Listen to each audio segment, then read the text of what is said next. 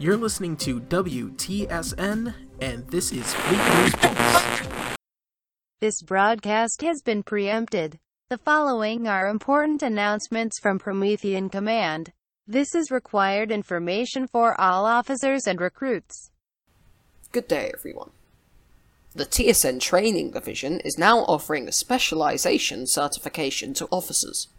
This distinction means that you will have trained in a certain field and have passed a specialist exam. In the past, cadets would pick an area of expertise to specialize on, then they would be tested on that area, in addition to completing the General Knowledge Ensign exam. You were then an engineer or helm officer, etc. Lately, we have had cases where officers then change their specialism down the line just by request. In the new system, a cadet will do a non-specialized exam, focusing on ship operations, fleet protocol, and combat orders. The officer will then have the opportunity to become a certified specialist down the line. Newly promoted acting ensigns will be generalist officers until they qualify on a specialism, and will therefore be free to fulfill any station, depending on availability and need during that duty shift.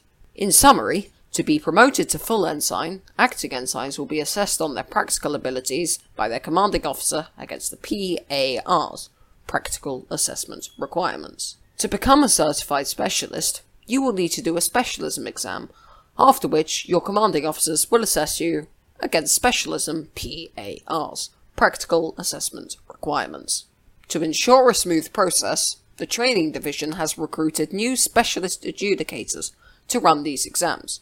Details on how to apply for the specialist certification will be released shortly.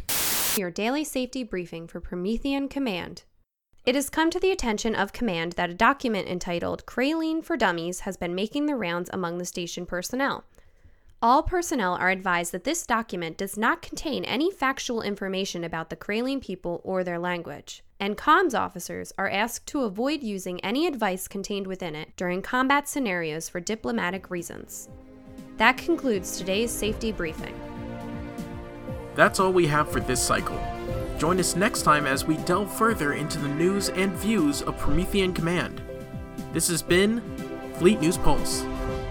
WTSN, the Fleet News Service. Fair and balanced news from the fleet.